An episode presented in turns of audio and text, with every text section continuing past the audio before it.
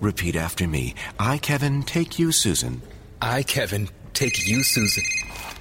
It's a Jamie from Progressive. Jamie! No, it's all right. I can talk. Progressive protects you 24 7, which means you can contact us anytime. Hmm, I'm getting a loud shh sound, so I'm going to talk louder. What can I help you with today? Uh huh. Oh, yeah, Progressive can do that. Ugh, there's that noise again. Hold on. Let me put you on speaker. Contact us 24 7 on the phone, online, or on the mobile app. Progressive Casualty Insurance Company and affiliates covered subject to policy terms.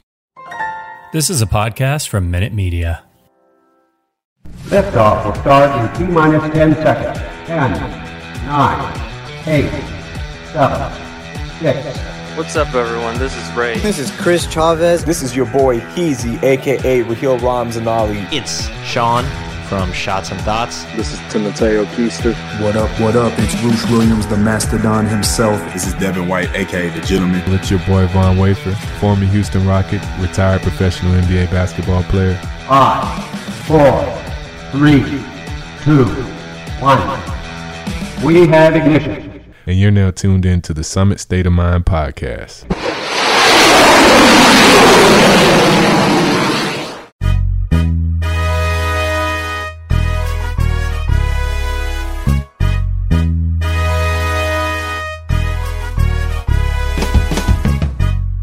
What is going on, everyone? You are listening to the Summit State of Mind, the podcast of Dream Shakes and Stepbacks and everything Houston Rockets, presented by the Minute Media Podcast Network and the official podcast to Fansided's Houston Rockets website, spacecityscoop.com.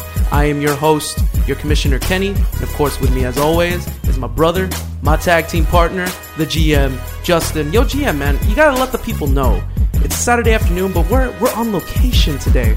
Yes. Tell the people where we're at. Yes, yes, we are on location. Shout out to uh, Be More Pacific in the Heights. If any of y'all got a chance, come through, check out my boy's spot, Brian Casipe. Shout out to him for hooking us up with the room, the Mimosa Tower.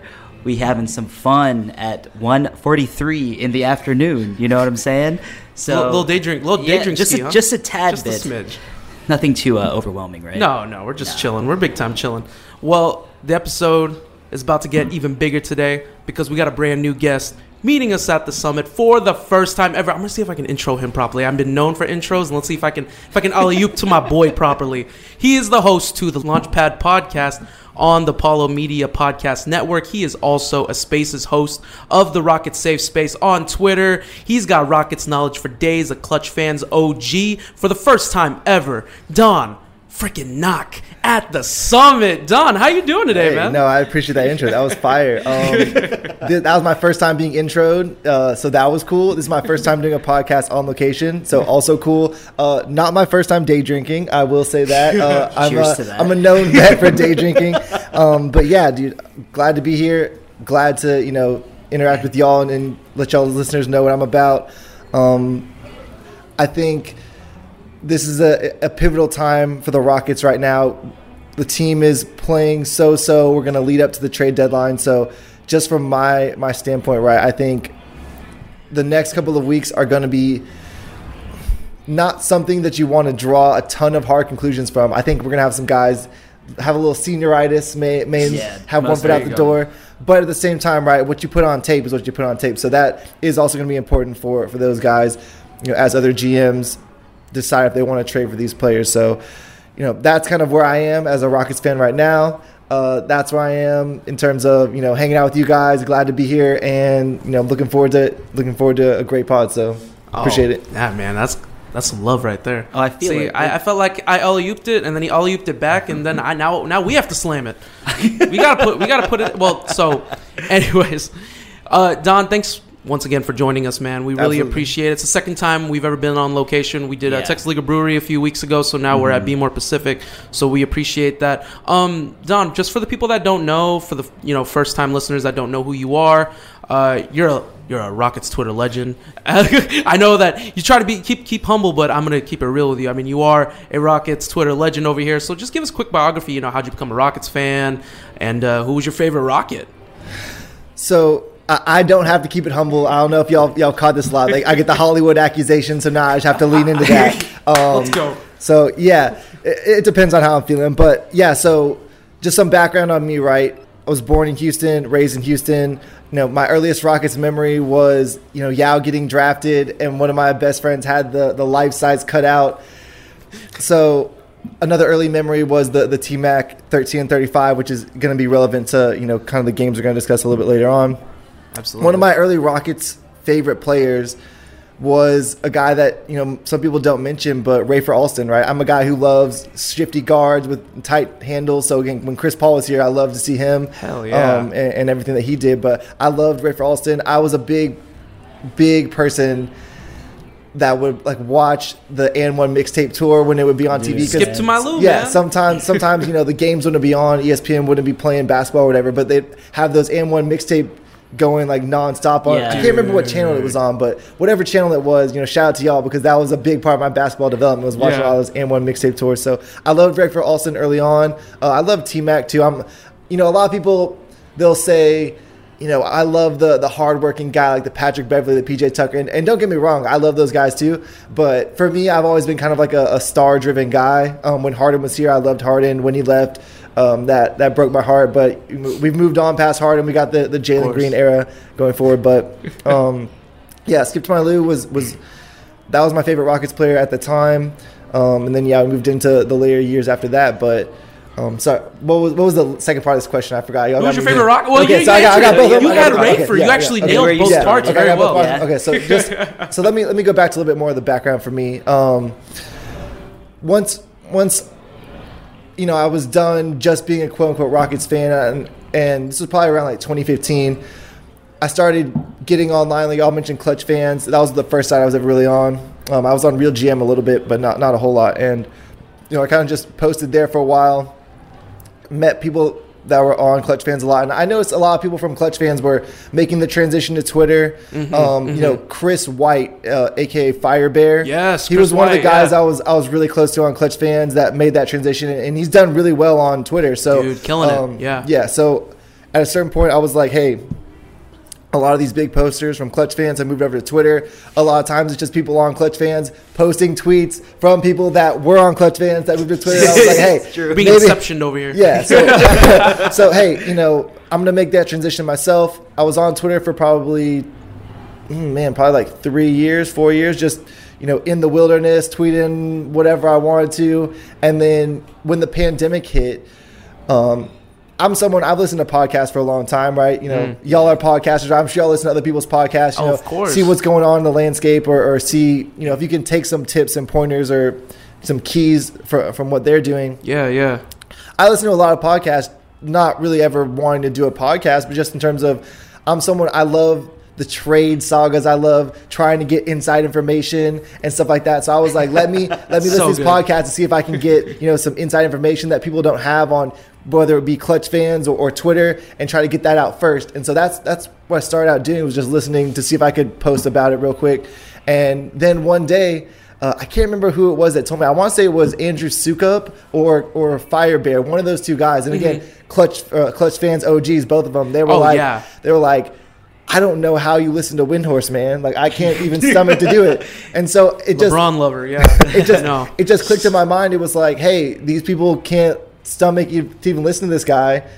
I'll just write up a little podcast summary and then I'll get my, you know, 10 likes off of that and I'll, I'll be happy with that and, and go from there. So that's what I started doing. Um, the summaries started getting way bigger than I ever even imagined. Mhm. And then, you know, probably six months of that go by. I was on Green Room, now defunct, now part of Spotify. Mhm. And Jackson Gatlin was having just a green room with Alykhan Bijani. And they, they were like, hey, does any listeners want to come up and, and, you know, participate in the space? And I was like, hey, you know, I've never had my voice out there, but this could Yeah. be fun. Let me give it a shot. So I go up there and they're like, kind of same thing that y'all said. Oh, it's it's the the summary master himself, Don. He's gonna get up here and talk to us. And I was like, like, I was like, okay, that was that was very generous of you guys. You know, y'all are big time. I'm over here small time, just doing my little summaries. But I appreciate that. And you know, I went back in a couple of those, and you know, from there, they were gonna have a, a green room of Itamar, also known as Disney Gary Clark, Mhm. Prodigy, now known as as Paolo Alves, um, my, my co-host. Now they were gonna do some green rooms. They did the first one with Jackson, and then Jackson wasn't able to make the second one, and they contacted me and they were like, "Hey, you know, we've heard you talk in these green rooms before. You don't, you know, stumble over your words all the time enough. Yeah. You know, do you want to?" And full disclosure for those two guys, they're non-native English speakers. So again, super Yep. props to them to be able to do all this Rockets Yes. content in English. It's, Yeah. it's, it's incredible that they're able to do that. But you know, they were like, we want someone who's like a native English speaker to to kind of help moderate this. So I was like, yeah, you know, that's fine. I'll, I'll give it a shot. I hosted that, and then from there they were like, hey, we got good reaction on there. Do you want to do a podcast together? I'm like, yeah, that's fine.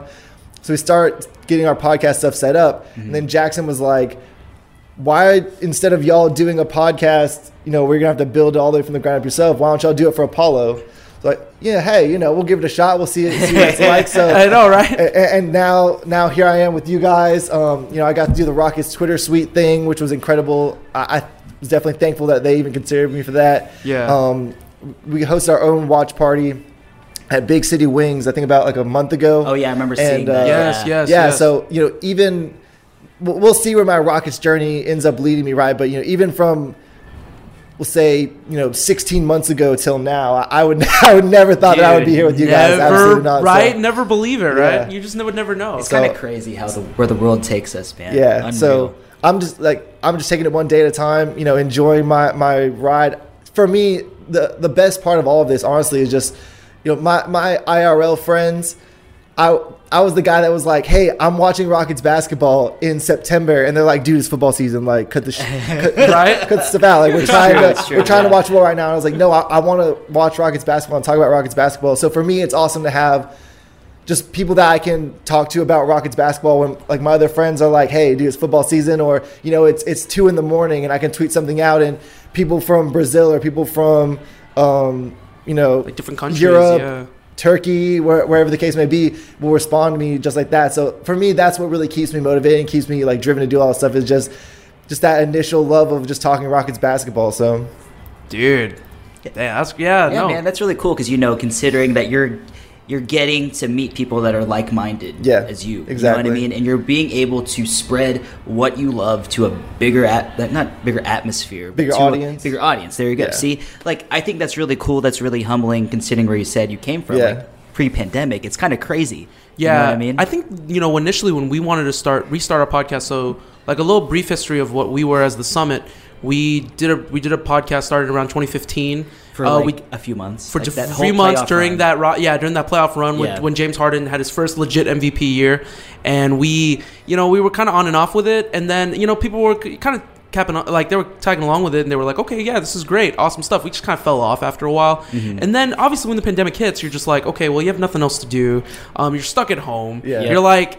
You know, let's let's re up the podcast. Podcasts Yeah. are becoming a thing. Why not? You know, we had started it, and fast forward to you know when the bubble happened, when the bubble happened, and you know so much great content came out of that. Obviously, you know Danuel House, blah blah blah, so on and so forth. Our favorite But- guy. I don't Yeah. know. I don't know if I would chalk that one up in the great column. no content wise, it was definitely a gold mine. Yeah, yeah, there you go. Hey, all, hey, all content is good content.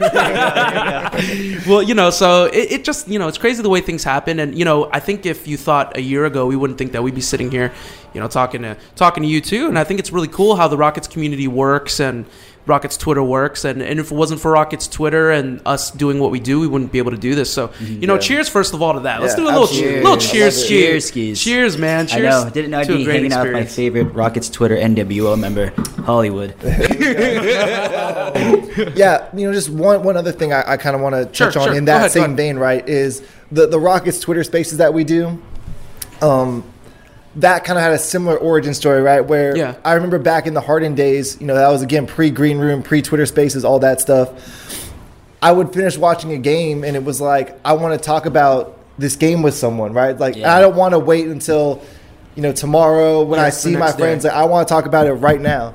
And I think the green room was was really the first step in that because um, just even even from the Dream Shake uh, standpoint, you know, Jeremy Brener does post game green rooms after every game. Yes. And uh, Yeah. that was he was one person I got in with the green rooms in as well. And um, that really that really kind of captured that feeling for me because I remember uh, mm, we just talked about this episode on on our pod with, with Ben DuBose, but it was that game where James Harden basically beat the Warriors by himself. Yes. uh, in, Oh, Or- that was- in Oracle. Yeah. yeah. Ooh, the And KD it was- out it of was- bounds It was stuff? after that game. yeah, exactly. Lord. It was after that game. Ben was saying how he was so hyped from that game that he just went out into his car because his wife was asleep and recorded that podcast in his car with the AC off, just like sweating or whatever. And it, it was the same thing for me. It was like after that game, I just lost my mind. It was like I, I you know, I need to have someone to talk to about this game. And so that was really like the origin point for for me, where it was like, you know, the the Twitter spaces that we do. It's like everyone wants that. Everyone wants like you're so hype, you're on cloud ten, or you know, conversely, like when we first started and we turned it into the safe spaces. You know, you're so mad because the team is not doing X, Y, and Z, and so you're like, I need to, I need to it. get my take off. I need to vent it. Yeah, and so you know, it's the same type of thing, right? Like all of that really comes from just me being a Rockets fan that you know want to interact with other Rockets fans and, and hear what other Rockets fans wanted to say.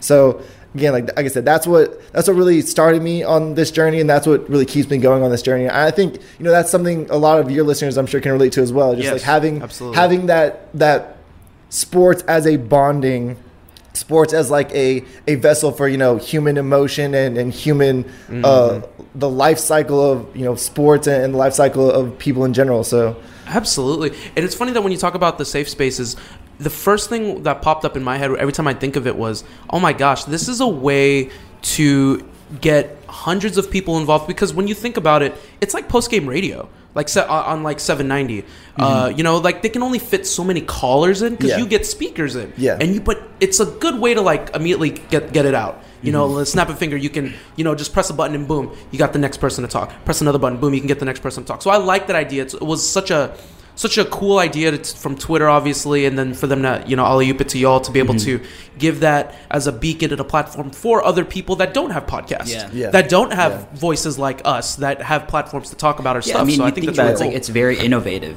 in that sense because it gives people that don't have a voice normally a chance to speak their minds, regardless how smart or ridiculous someone may sound. Yep. they have a voice, and to Yeah. them, that's what matters the most.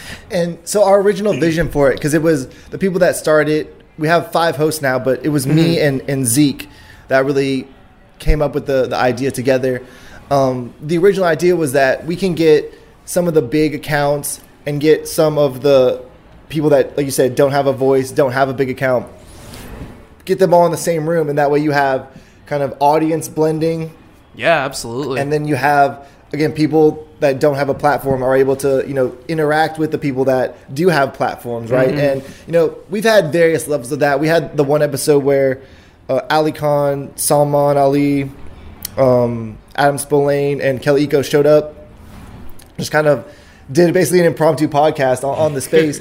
And then we've That's so had cool. we've had episodes where no one with a blue check comes in right? So it just kind of runs the spectrum. Um, you never know what you're going to get. We had one other one where hollins came in ryan hollins uh, of at&t sportsnet. And he just basically answered people's questions for you know three hours which was super incredible. Um, Yeah. and you could tell when he was in there that he wanted to really ingratiate himself into the houston fan base. Mm-hmm. when he got hired on you really saw the takes flying that we wanted a guy that was you know Absolutely. former rocket Yep. or you know has some sort of affiliation with the team and i understand from his aspect it's like hey you know i don't have that background but that doesn't mean that you know i'm going to come in here and do a bad job just because i don't have you know those bona fides right so Mm-hmm. that was that was another crazy episode and you know since since then right we've had um a lot of episodes, like I said, a lot of episodes where it's just people coming on wanting to get their thoughts out, and, and that's great too, right? Because not everyone's going to have the same perspective. We, we've had a Yeah, couple people that have come in there that they played college basketball or um, they coached college ba- or they coached uh, some level of basketball, Mm-hmm. and you get those perspectives as well. So it's just a good way to get, like you said, a lot of different vantage points on the Rockets in maybe not a small amount of time, but you know, a very centralized location, so everyone can, can kind of interact with people that way. I, lo- I love it. I love the idea of it, and definitely something worth following. So if you guys don't already do that, get if you don't have a Twitter account, get your Twitter account. Yeah. Hop on the safe spaces. We do that every now and then too. You know, whenever me and me and the GM aren't busy with our own stuff, obviously. Yeah. Yeah, and do it just just like just to be you know forward about it. Like if y'all ever want to pump in, like absolutely just DM me, let me know, and we'll get you. We we do fast passes. Uh, people, people don't like that, but it's the reality of the situation. Um, Of course, so of course. and just. I I would like to be kind of transparent about that as well, right? One of the reasons we do the fast passes for some people is because yeah, you know, we like to do the audience blending. We like to have people from different backgrounds in, in there, but there is something to be said of like, if you're someone that does a lot of content, you kind of know the pacing and the flow of how content needs to operate. And you're not just going to get on there and be like, I rambled for you know 15 minutes, and, Yep. and now people are like, "Oh, what's going on?" Like you get people that you know that are used to doing podcasts. They're going to go up on there, make their points, and be like, "Hey, you know, I said what I need to say. I'm going to hop off, or you know, I'll let someone else go." And so that's the reason we do that because most of the time, the people that are coming in with big accounts. They're going to say what they need to say. They may have deadlines. They may have content they need to get to. So, like, hey, we're going to get them in, get them out, and then kind of get back to, to everyone else who has the longer time to stay here and, and wants to hear the whole flow of the conversation. So, There you go. Be be patient. Be patient, listeners. Yeah. That's, that's it. and That's we, it. we try to keep the space going until Yeah. everyone that has a speaker request in gets to speak. Mhm. Um, sometimes that's not doable because people come in like in the last 15 minutes and we've already made the call like, hey, you know, it's 1.30 in the morning. I have to be up at 5, so we're going to have to you know, cut this off. But again, we try to we try to get to as many as we can. Most Yeah. of the time, we get to everyone. Um, but yeah, so just those are the things you have to consider because Yeah. When, when you're someone who's just in there listening, right? And even when I was just in Greens listening, like you don't really appreciate the difficulty of having to manage that Yeah. in real time, mm-hmm. and then also like speak and also do those things. And you know, it is it is not the easiest thing in the world. It's, it's not brain surgery. I don't want to you know get it get it twisted in that sense, but you know, there is some level of you do it enough, you get better at it, you get more reps doing it type Yeah. of thing. But, but early on, we definitely struggled trying to find a balance in, in those aspects for sure. And I think it's a good way about growing, though. And if you uh, like, if you listen from number one, episode one of our podcast to now, the flow is obviously different once you're more used to it and the pacing. And I can only imagine how it was for you, considering that you're dealing with what tens of hundreds of people that want to hop obviously on the space. So you know, kudos to you. And you know, I hope that it continues to grow and get better. And we just appreciate the fact that we're all Rockets community and we're all here for it. You know. Yeah, So, absolutely. Yeah, dude. Okay, so we're gonna go ahead and go forward here about the Rockets. Before we do, we're gonna take a quick commercial break, quick ad break for y'all, and we'll be back in just a minute. Feeling a little wiped post workout? Trying to detoxify that body. Well, you know what? How about going to a spot called Rush Bowls? It has the best acai bowls in Houston, and they have plenty of options for you. Personally, I would like to start my day off with a bowl after our namesake, the Summit Bowl. It has acai, strawberry, cherry, and your choice of dairy or non dairy milk. You already know your boy loves to go with his oat milk. But if you want to go with any other option, by any means, do you. It's topped with granola, strawberry, honey, and their house made peanut butter. And I'm telling you, their peanut butter is the best peanut butter I've ever had. Seriously. They even have deals all throughout the week. Dog on Mondays, where you get a free Bow Wow bowl for your dog with a purchase of any bowl. Wellness Wednesdays gets you $2 off wellness bowls or smoothies. So if you're craving a nice, healthy, and light meal, us at the Summit State of Mind highly suggest visiting Rush Bowls and grab yourself a delicious acai bowl. It's the best acai bowl in Houston. And follow them now on Instagram at Rush Bowls Houston and visit them at their location at 6001 Washington Avenue, Suite 200, Houston, Texas. And remember, the Summit State of Mind sent you because you know why? If you mention the Summit State of Mind podcast, you get 33% off your bowl. That's right, 33% off. So we're spreading good information and we're saving you money and promoting you health for the new year in 2022. So you hear that, guys? All right. So just remember 33% off from the Summit State of Mind and make sure to mention that the Summit State of Mind sent you. Go Rockets. Yo, what's up, everyone? This is your boy Heezy, aka Raheel Ramzanali, and you are listening to the Summit State of Mind podcast.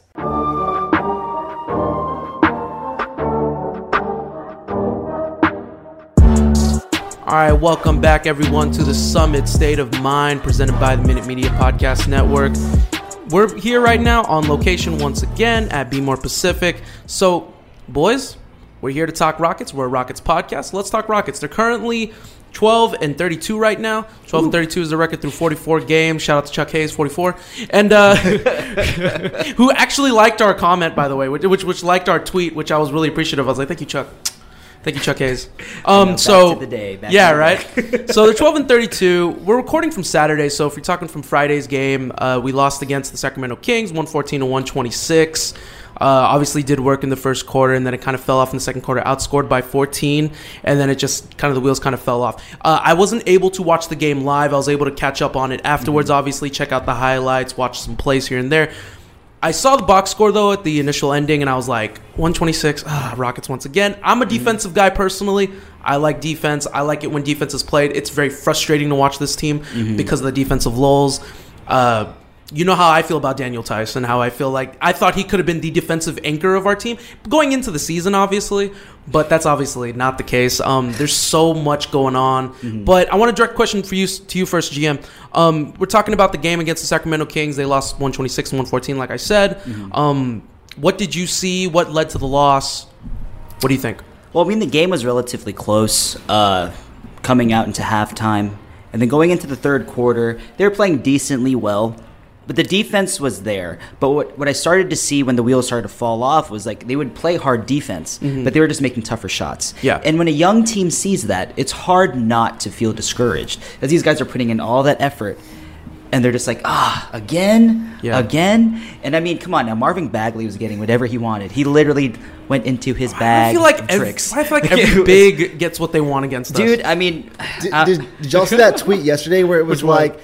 It was a tweet and it had like a graph and it said oh per- it said number of role players, that have season highs against a certain team and then the Rockets had the most against yeah against any team so that, that was a way to Man. quantify that yeah, phenomenon. exactly. yeah you have all these you guys that thought about it, like because high. of course, you know. Yeah, that's just how it goes. Yeah, it, it was it was it was rough, especially going Yeah. into the fourth quarter. They went on that 12-0 run against us, and that's Yeah. when the wheels just completely just fell off. We were down by like at one point it was like what six, maybe four at that point. Yeah, Jalen when Green they went I on think that it was run. like I think it was Yeah. like uh, 93 to 87 or something like Yeah, that and they then they, they got another three and it was 96 to 87 It was at that legit a six point swing. They called that offensive foul on Christian Wood when uh, KPJ hit that three.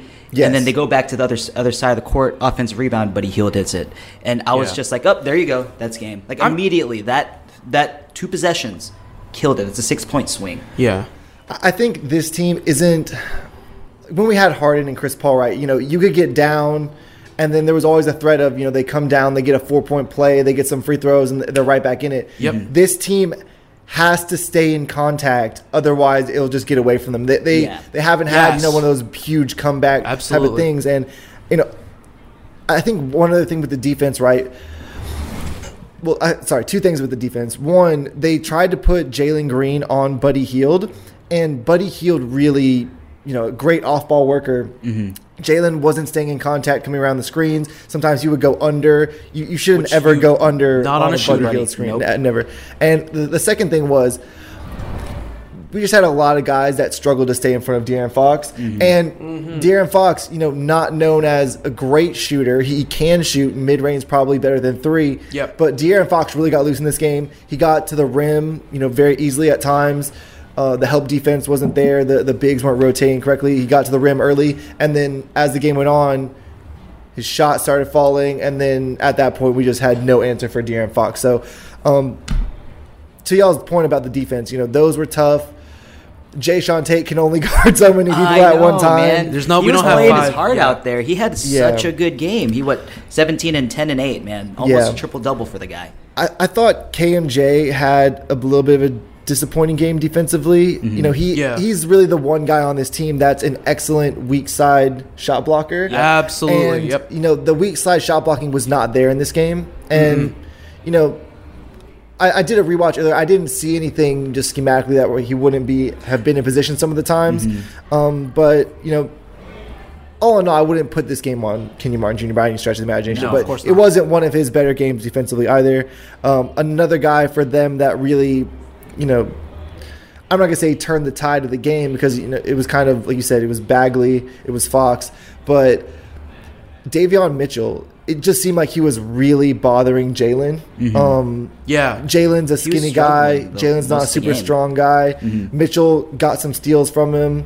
Mitchell was just bothering him, you know, contact wise. And, and Jalen had a couple of finishes in this game. He had one where he, he did a reverse Yeah, and hit that in first quarter. But he had a couple other plays where you know he he had makeable but tough attempts at the rim, and it seemed like he missed most of them in this game.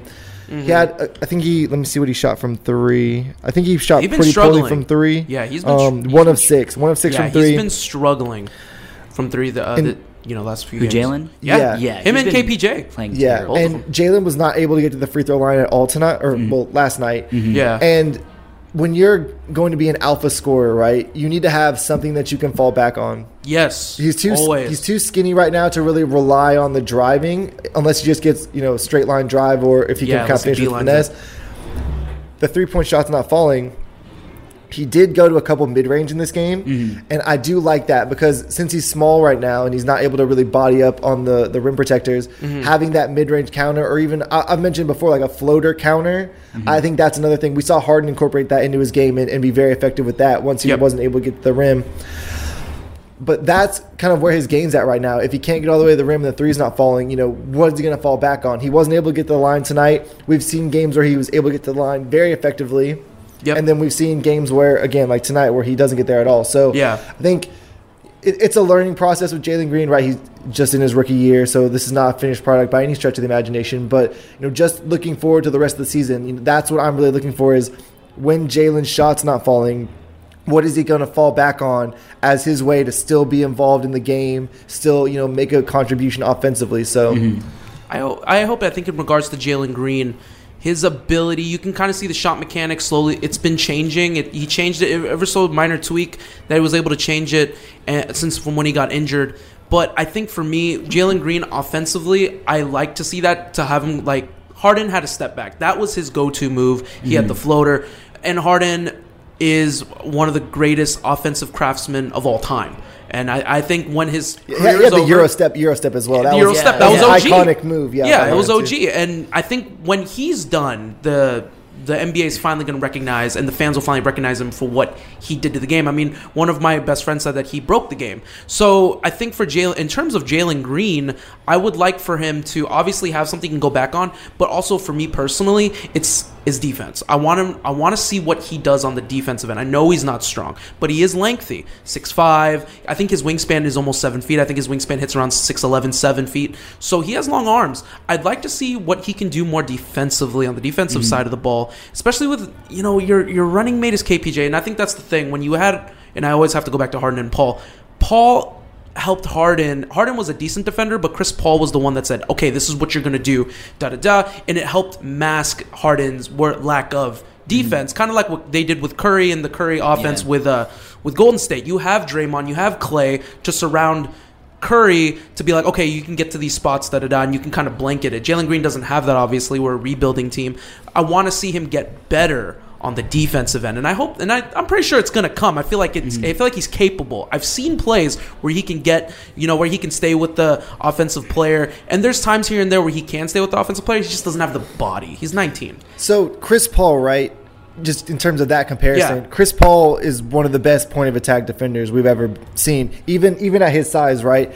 So they good. they I've heard this mentioned before by I can't remember who it was, but they they have something called teaching tape in the NBA Yeah. where it's like you take a guy that does a specific like a very specific thing like for Chris Paul it was getting around getting over screens, right? Yep. And so you, you use that tape to you know show other guys obviously teach them based on that. So, you know, that's James Harden his issue was always point of attack or off ball, right? Is he going to Yep. go over screen? No, so we're going to have to use a switching defense. Of course. Is he going to get is he going to get lost off ball? Yeah, Uh-huh. so we, we're going to put him on someone that may not be like a big run around on the perimeter offensive threat. Yeah. Uh, in this game specifically, Jalen Green, like I talked about, did get put in a lot of bad situations by Buddy Hield working off ball, but he also spent some time guarding Harrison Barnes. And when he guarded Harrison Barnes, he did so pretty effectively, especially considering how big Harrison Barnes is compared to Jalen Green, Yeah, right? but like you, like you said, I love me some Harrison Barnes. like you said, you know, Jalen does have a long wingspan, and he was able to stay in front of Barnes because Barnes isn't as, as fast as No, he's not. Nope. Hield is. So nope. I, I saw some numbers a while back, and uh, I think maybe like four or five days ago, they had Jalen as a one-on-one isolation defender. I Yes. think it was Yes, like he was below below percentile. 0.5 points per possession, which is that's elite defense, right? Really Um, good. so there are things that he's doing well now. That how often are we really using Jalen Green as an isolation defender at this point, right? We're mostly doing that with Jae'Sean Tate. So Yep. Yep. you know that has to be factored into it as well. But there are some tools there, you know, like we've mentioned that that show promise for him going forward. Absolutely. But most rookies, other than you know Davion Mitchell, right? We, we talk about him as Top one of the one of the guys. They call him off night, right? He, he did a lot of so damage. Good. Most rookies don't come in, and you know they know great off ball help spacing. They Yeah. know how to rotate correctly, and you know we've seen that even going back to like the Pacers game. Jalen and uh, Christian Wood were not on the same page a lot of that game. No, they weren't. And they were just getting burned by Myles Turner slipping to the rim over and over and over again. So, you know, that's another thing that is really important is defensive communication to help your guards know when a screen's coming or when you need to switch or, or you know, all of those things. But, you know, Jalen is a rookie and he needs to learn. I, I think for him, the biggest thing is going to be defensive processing. Once he mm-hmm. knows where he needs to be, knows what the calls are, what the rotations are going to be, that's going to help out a lot. And it, it's going to take time for that, especially, you know, he missed 15 plus games Yeah, with it's the true. hamstring injury. Yeah. People those gotta forget that, Those are yeah. valuable reps that he wasn't getting. No, so, sure. Absolutely. I mean, yeah. he has he has the fundamentals based on what you see. He has the footwork. He has the idea. He knows. I'm not going to say he knows where to be every time, but it's more so he's mindful. Yeah, still of young, the, si- still of the young. Yeah, yeah, yeah. and he understands what he can and can't do. But he's trying. We see the effort there Yep. on defense. It's not that he doesn't care. It's not that he's not trying. It's just that he can't. He can't get there. Yeah. and that happens. You know, as as a rookie, that's something that he will process and he will learn in time. And based on what I've seen, there's no reason not to believe that he'll be at least a comp. Uh, uh, what is the word? Uh, just a, a defender. Yeah. That is just that can compete. He'll be there. He'll he he will. We don't know how great of a defender he could possibly be, but I believe he has the table set for him to where he can reach that status if he can reach that. You know, if he can get there. And let's also talk about how receptive he is. Like I have yet to see, you know, so so many of the Jalen Green doubters Mhm. were all, oh, let's not get Jalen Green because he has a million plus followers on on Instagram, and he he's obviously more social media driven than he is um, professionally driven, which you will never know. You don't know how someone is inside the gym. All I've heard, all accounts I've heard, he's great. And on top of that, every time someone talks to him, he seems very receptive, which I didn't I didn't I didn't know what was going to happen once he came into the league. I, you never know. Either you're going to be very receptive, or you're going to be diva, or you're going to be right in between. He's been very receptive to what everyone's been telling him for the most part. So when you have that already kind of in your bag, I mm-hmm. like that, and I think that that's going to you know pave the way further as he goes along. Mm-hmm. Look, we're in year one of Jalen Green, and in this year one in the rebuild, let alone true. So I the, you know the, the yeah. Harden trade happened, I think, like three days ago. Like Last and year. then last year, yeah. Yes, think it was, we're like, one the 14th or the 13th. So two or three days ago. We're one year away from Harden's trade. Like that's crazy. I feel like that happened like three years ago. Yeah, it felt so long ago considering Yeah. like everything that's We had Chris in Paul three years ago, so it's like jeez, oh god, the era just kind of flipped so Yeah. quickly. The era flipped so quickly, but Co- yeah. COVID has made time, you know, just completely distort. oh god, I feel like I feel like I'm living in uh, I feel like I'm living in a dreamland. I don't know what it is. All right, all right, boys. So let's let's continue forward here. Let's talk about something that's been very interesting because one guy has come back. Alperen Sengun is back from injury. Uh, I know Rockets Twitter is just you know they're dubbing him he's the king. You know they got King James and you got Ki- King Seng, King Şengün over here. He's obviously, you know, a lot of people like him. Um, I liked him too. The GM was a big fan of his even before we drafted him. LP. He always told me he's like, look out for this Turkish player named Alperen Şengün, man. He's he's gonna be legit, bro. And I'm like, all right, dude. Well, we'll see. And then boom, tr- we do. Well, funny side story. We do the post. Uh, we no, not the post. We but recorded do, live during the draft? Yeah, we do the draft Yeah, pod. I We do a draft pod. Yeah. And then we trade for Şengün. It was like we started right after Jalen Green got drafted. So 16th pick comes in, and then Justin goes. He's watching it from, and my back is turned, and he's like, "We got Şengün," and I'm like, "What? oh shoot! Oh, we got your boy." So, anyways, uh, long story short, he was excited. But I want to direct question over to you uh, first, Don. Alperen Şengün, he came back. He was obviously, you know, he did very decently. Uh, limited minutes, obviously, because he'd come back from injury. Uh, 13 minutes, he had nine points, four rebounds, two assists, uh, and a block. Was a minus 10 on the floor. He had a good first half. All accounts, not a great second half. But uh, what did you see from him on his return, and what do you want to continue to see from him? So this got pointed out in the post game. I can't remember if it was by Coach Silas or someone else. I think it was by Coach Silas, but he talked about how when Şengün was out, guys kind of got more used to playing where they need to play five out, more mm-hmm. isolation, and coming into tonight with Şengün out there, you need guys to move off ball and you know allow him to utilize his passing, facilitate, yeah, for sure. And you know, before he got injured, KJ Martin was someone who just had amazing chemistry with Şengün when he was mm-hmm. cutting to the basket. Mm-hmm. You know, we know how athletic KJ Martin is, right? If, if you're in his way, you're liable to become a poster very quickly. I love it. But but it just seemed like when Şengün had the ball and he was going into his, his post ups, no one was moving. He was able to score on Alex Len a couple times, which Alex Len, you know, tall guy, was a big wingspan, but Şengün was still able to make some stuff happen there working on the post. So you know, he hasn't lost that element of his game. Defensively, it seemed like he had a couple plays where he did well in rim protection, and then the Kings would get an offensive rebound, and they were able to score kind of after the rotation needed to happen there. Yeah. So, you know, for for me coming into the season, Şengün's defense was the thing I was worried about the most, and I Mm. think he's he's answered a lot of those questions. Right, he, he he's a very good positionally positional defender, very aware defensively. He's a guy that's going to compete and always be in the right place. And you know, again, like last night, I didn't see really any issues with Şengün defensively. I didn't see any issues with him, you know, motor wise or you know not having enough wind coming off the injury. Mhm. Um, so those are just my, my slight takeaways. Like I said, need to need to have more movement and really open things up for him. I would like to see more Jalen and Şengün actions together, whether it's you know Şengün dribble handoff with Jalen or you know a Jalen Şengün pick and roll or pick and pop. I, I think you want to get those reps in if th- those are the guys that you really think are going to be your franchise Absolutely. cornerstones going forward. Absolutely. So for, for my takeaway from last night, you know, it was a decent return game for Şengün. Nothing to really write home about a lot, but you know, it doesn't need to be. They're, they're gonna because they have this you know baseball series type of set against the Kings.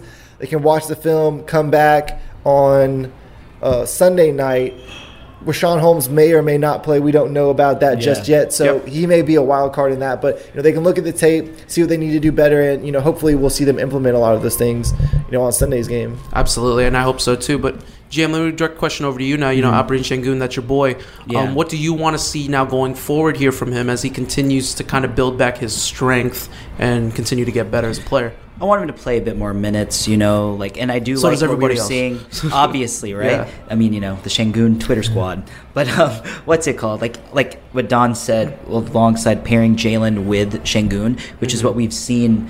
Uh, before his injury and now because they're starting to stagger the minutes of Jalen and KPJ. So what we're starting to see is KPJ more playing with, with Wood, and we're going to see a lot of Jalen playing with Şengün. Mhm. So I like that, and I like the idea of that. I want to run with that, you know, and especially with those pick and roll. Those movements are so good because of the gravity that both players do bring on and off the ball. Because even then, if Şengün has the ball at the top of the key, you have Jalen Curlin. He can hit up the three and he can just cut. He has the speed to get past everybody. They still have to pay attention to Şengün.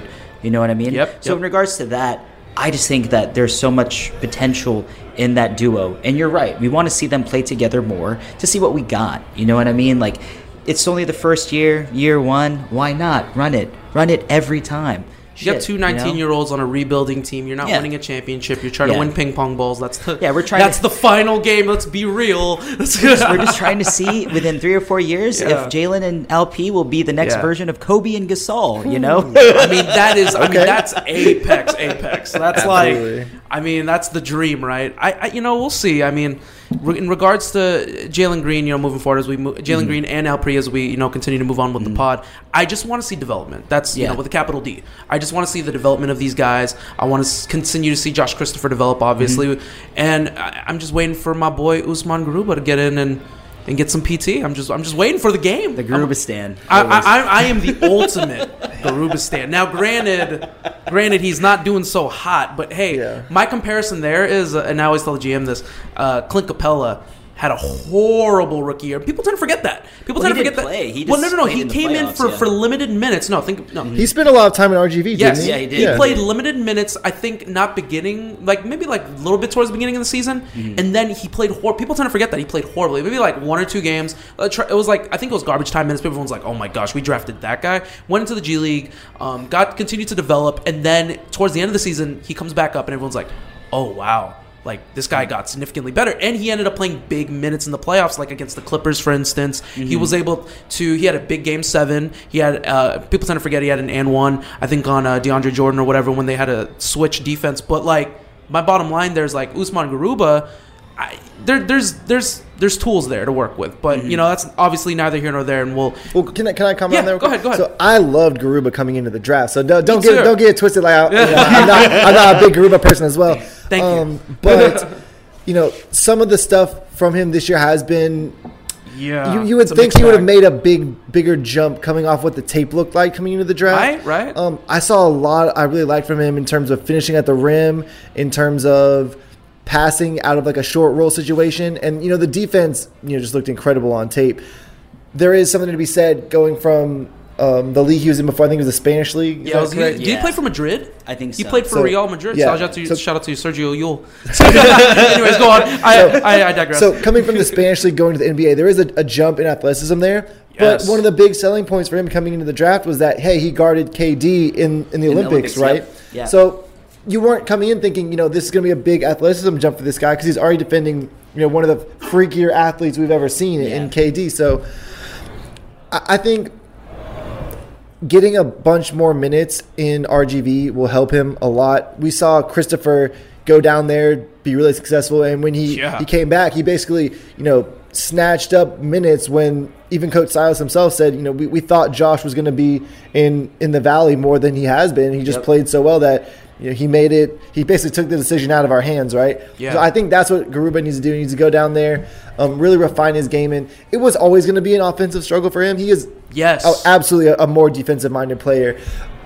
Just with the way the Rockets are right now, you know, we had the spacing issues with the double big lineups, and that caused so many issues for Jalen and KPJ. You don't want to have someone come in. You're already having these spacing issues. You know, Tate is up and down shooter. Tice supposed to be a shooter, hasn't shot well this year. What Garuba really can provide for you is, I'm gonna be able to defend those bigger wings, right? Mm-hmm. Maybe even someone like a Giannis or a LeBron, right? Absolutely. But Yep. we're at a point right now where the offense isn't good enough to Yes. bring in someone like that Yep. where it's like I'm not contributing on offense. My role is purely defense. Kind of like PJ Tucker, right? PJ Tucker, he, he shot threes and, and he was great at shooting corner threes, don't get me wrong. But when you think of PJ Tucker, right, his role is ma- mainly as a defensive guy. So Yep. we're just not in a point offensively with this team where it's like, hey, we need to bring in this big wing type of defender that focuses solely on that end to try to, you know, compete with teams that have a LeBron or mm-hmm. Even like a DeMar DeRozan or, like we said, Giannis Antetokounmpo. So that that's just where I'm at on Garuba right now.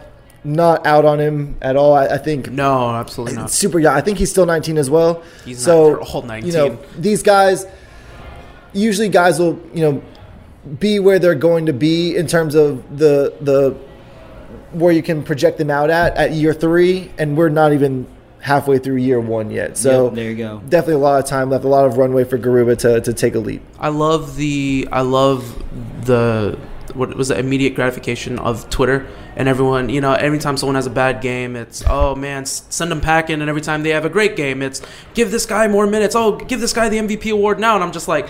I, and, and me and the gym, we, we, we, we always we like to kind of stay the course in terms of what we're working with. Like uh, KPJ, for instance, when a lot of people, when obviously when the incident happened, we were all like, okay, well, you know, KPJ had the incident, so you know, let's uh, let's ship him out. Let's uh, take him away from the point guard spot. Da da da. And my thought process is always stay the course. My belief right now, in regards to KPJ, we're gonna switch it over here and talk about KPJ. We're gonna spotlight him for a little bit. Um, I don't think he's a point guard. I just, I mean, point guard in spot minutes. I don't believe him to be full time point guard. Full time point guard. That's just my opinion. Mm-hmm. I'm not taking anything away from him. He is a talented, shifty scorer. Why one of the probably one of the low key best shifty players in the NBA. People just don't realize that the way he moves, it's so quick. Mm-hmm. It's so quick. But um, I want to I want to direct a question to you first, Don.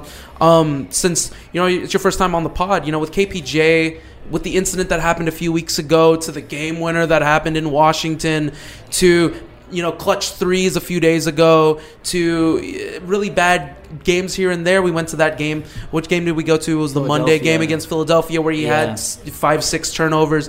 You get the highs when they get the highs with him, they're really high, like the fifty point, uh, the fifty piece. But when you get the lows, you get some really, really hard lows. So, what's been your opinion overall of KPJ's?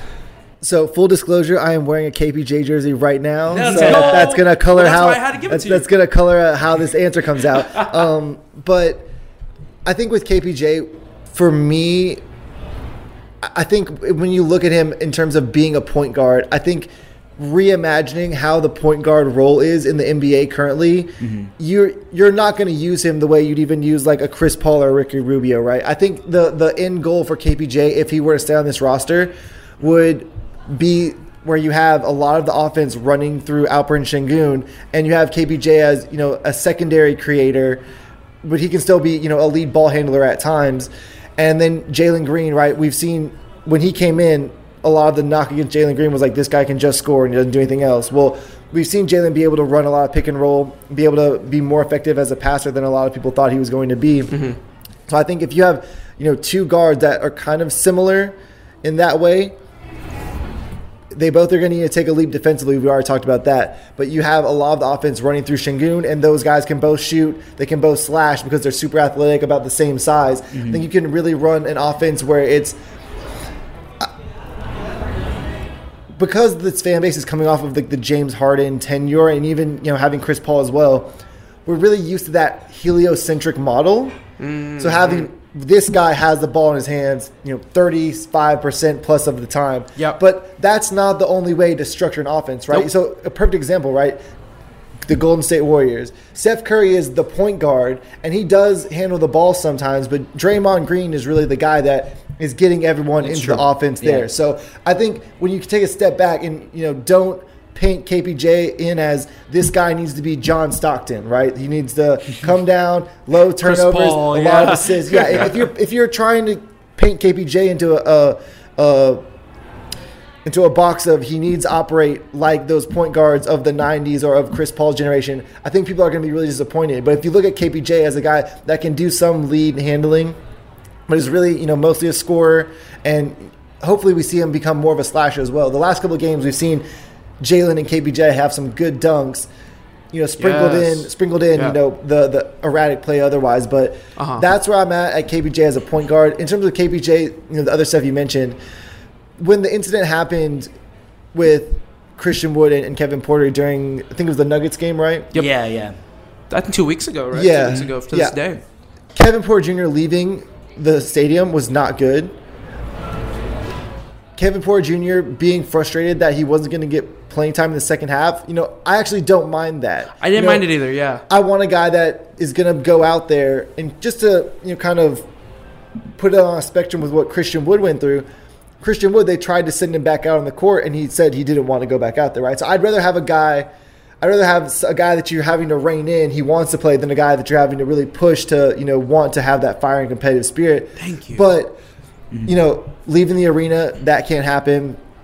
Getting into it with the coach, we don't know all the specifics of how that went. We don't Nope. know None what of us will know. precipitated that. Nope. But yeah, someone we just brought up, Draymond Green, right? Draymond Green was an incident during I think the playoffs where he was about to fight Steve Kerr. So that's not something in and of itself that I'm saying is is super problematic. Now, if you take in the rest of KPJ's history of, you know, anger issues and, you know, off the court situations, you would like to have seen that pattern continue to go the positive way that it had been mm-hmm. going prior to that incident. And I think Yeah. you know KPJ said the organization saved his life. KPJ, you know, there was the incident last year with with Sterling Brown where people said, you know, why are you at the strip club during the pandemic? I think that's fair. That may be why Sterling Brown was not retained because you know may have not been the vet presence that that the team wanted. But you know, for that incident specifically, the reports coming out there was that Sterling Brown was being attacked by men who were concerned that he was in their sprinter van, and KPJ, you know, came to his aid and, and really saved him. So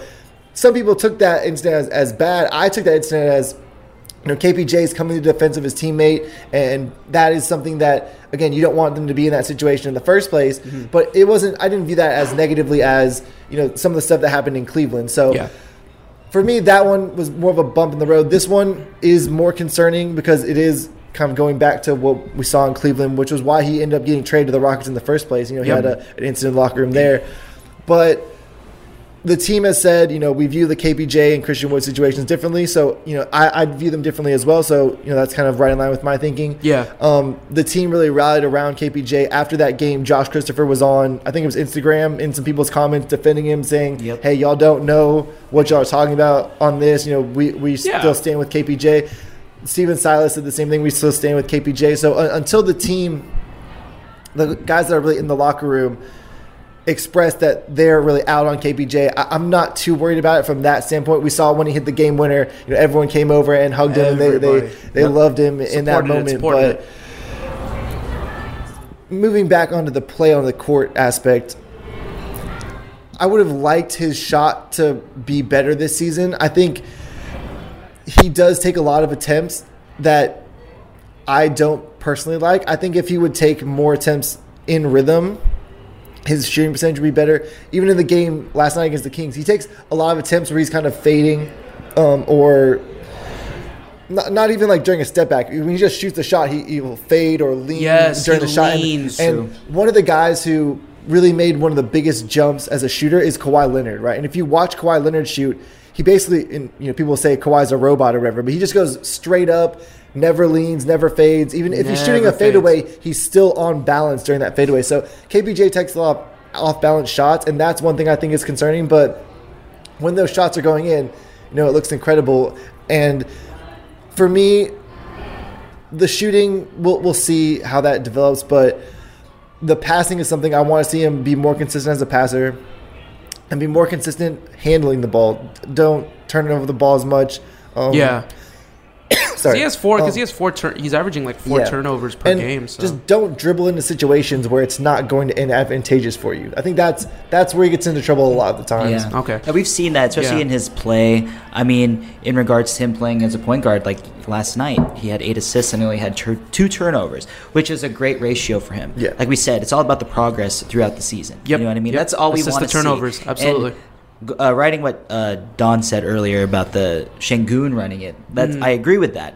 I mean, in the sense of allowing KPJ to not completely dominate the ball, but along the lines of put him in areas of his strength. But I mean, it's not a bad thing that he can play point. Do I believe that he's a traditional point guard? No. I mean, he does have the vision, but he just can't do it consistently. You know what I mean? Yeah. Like you said, he's he gets a little advantageous with the ball because he does. He finds these little creases and he he's feeling a little sassy at the moment, and I respect it. You know what I mean? He's trying to catch too, yeah, these yeah. guys off guard. Yeah. And you know, when it when it comes down to those plays, you're gonna have turnovers. There's a high probability rate of turnovers. You know what I mean? We're playing in the NBA, so in regards to all that, it's okay. Like um, we interviewed, was it James and Nevin like uh, two, an episode or two ago? Yeah, yeah. And James is saying that he thinks that KPJ should be a sixth man. I think that's like what he'll be best at. And I mean, it's not a knock on him as a player. But it's more so like what his strengths are and what he brings to the table. Because I mean, he could do- Oh, he totally dominate yeah. second teams. He could be the next version of an Eric Gordon, Manu Ginobili. You know what I mean? And it's not a knock on him, but I just think that I agree in that statement as well. Yeah. You know, just just his type of play style. But it's not. I, I'm not going to completely pull the plug on it either. I think this is a two year experiment. We have to give it at least two years. I mean, KPJ, this is his what his. I wouldn't say first full season as a player per se. Not Like, first full season, but at least first full season As as, a point guard. full time point guard. three. First full season as a Rocket. Yes. Third year in the NBA, and he's Uh-huh. 21. Well, another thing with that is he missed a lot of time in Cleveland. I think Cleveland was sitting him before they traded him to the Rockets. So Yeah, yeah. I think he's only now just at a full season's worth of games. So That's he's been in the league for three years, but he doesn't have the reps and development time that a Yeah. third year player would actually That's have. what everyone thinks. That's what everyone thinks too. Is Yeah. that they think that oh he's already in his third year, shouldn't you know? But I'm like, well, first of all, he's 21. like, first of all, he's 21. Second of all, yeah, Yeah, you're. it's it's, it's yeah. not the same as someone like Davion Mitchell who's coming into the league, and I think he's 23 already, right? Yeah, So- or or who's the who's the guy from the Pacers that he's like 24? Duarte. Oh, Yeah, Chris Duarte. Duarte, yeah, yeah. Chris Yeah, Duarte, who's yeah. obviously an already finished product coming in. But go ahead. So you were talking about because you were still talking about uh, KPJ. Oh no no no! I'm good. You already That got was it? Yeah, that You got was- it all out? I got I got it all out, guys. Whew! I can take a deep breath now. I was going to direct that question over to you too, talking about KPJ, and you ended up nailing it because the average is about like 13 points a game, which is a little lower than I initially thought. I thought like I haven't been able to look at the season averages uh, lately, so I'm, I pulled it up Dave, now and I was like, just from like a standpoint of where the shots are coming from on the floor, they've really tried to feature Christian Wood and Eric Gordon. Yes, going the season, and you know, Absolutely. Give it is to- that because those guys may be on the move? Who knows? You know, we still are a month out from the trade deadline, but structurally, there's been a lot of Eric Gordon and Christian Wood in this offense. all by design, baby, all by design. Yeah, I mean, once March comes, we'll see how the offense looks then. I'm I think that's where we'll get yeah. the full grasp of what Silas really wants to do. Absolutely. And so I always tell people just be patient. You know, li- once Eric Gordon is gone, like I don't want him to leave naturally, but of course we want him to go to win. Well, let, let's yeah, of course, yeah. Let's Yeah. put a let's put a pin on this real quick because we're gonna talk about trade deadline. Yeah, I'll zip it. Right after right after this, we're gonna do a quick another ad break for y'all, and we'll be right back. Shop Woodhouse Ford first and experience the difference. The all new 2022 Bronco Sport is built wild for the thrill seeker, the sightseer, and the day tripper. A capable and dependable SUV that's ready to tackle the dirt, dust, and mud. Bronco Sport offers four models to match the way you explore the outdoors. Shop, finance, and buy your way. Online at WoodhouseFord.com or one of our three convenient Ford locations in Blair, Omaha, or Plattsmouth. What's good, everybody? This is Devin White, aka the Gentleman, and you are listening to the Summit State of Mind podcast with the Commissioner and the GM. Let's get it.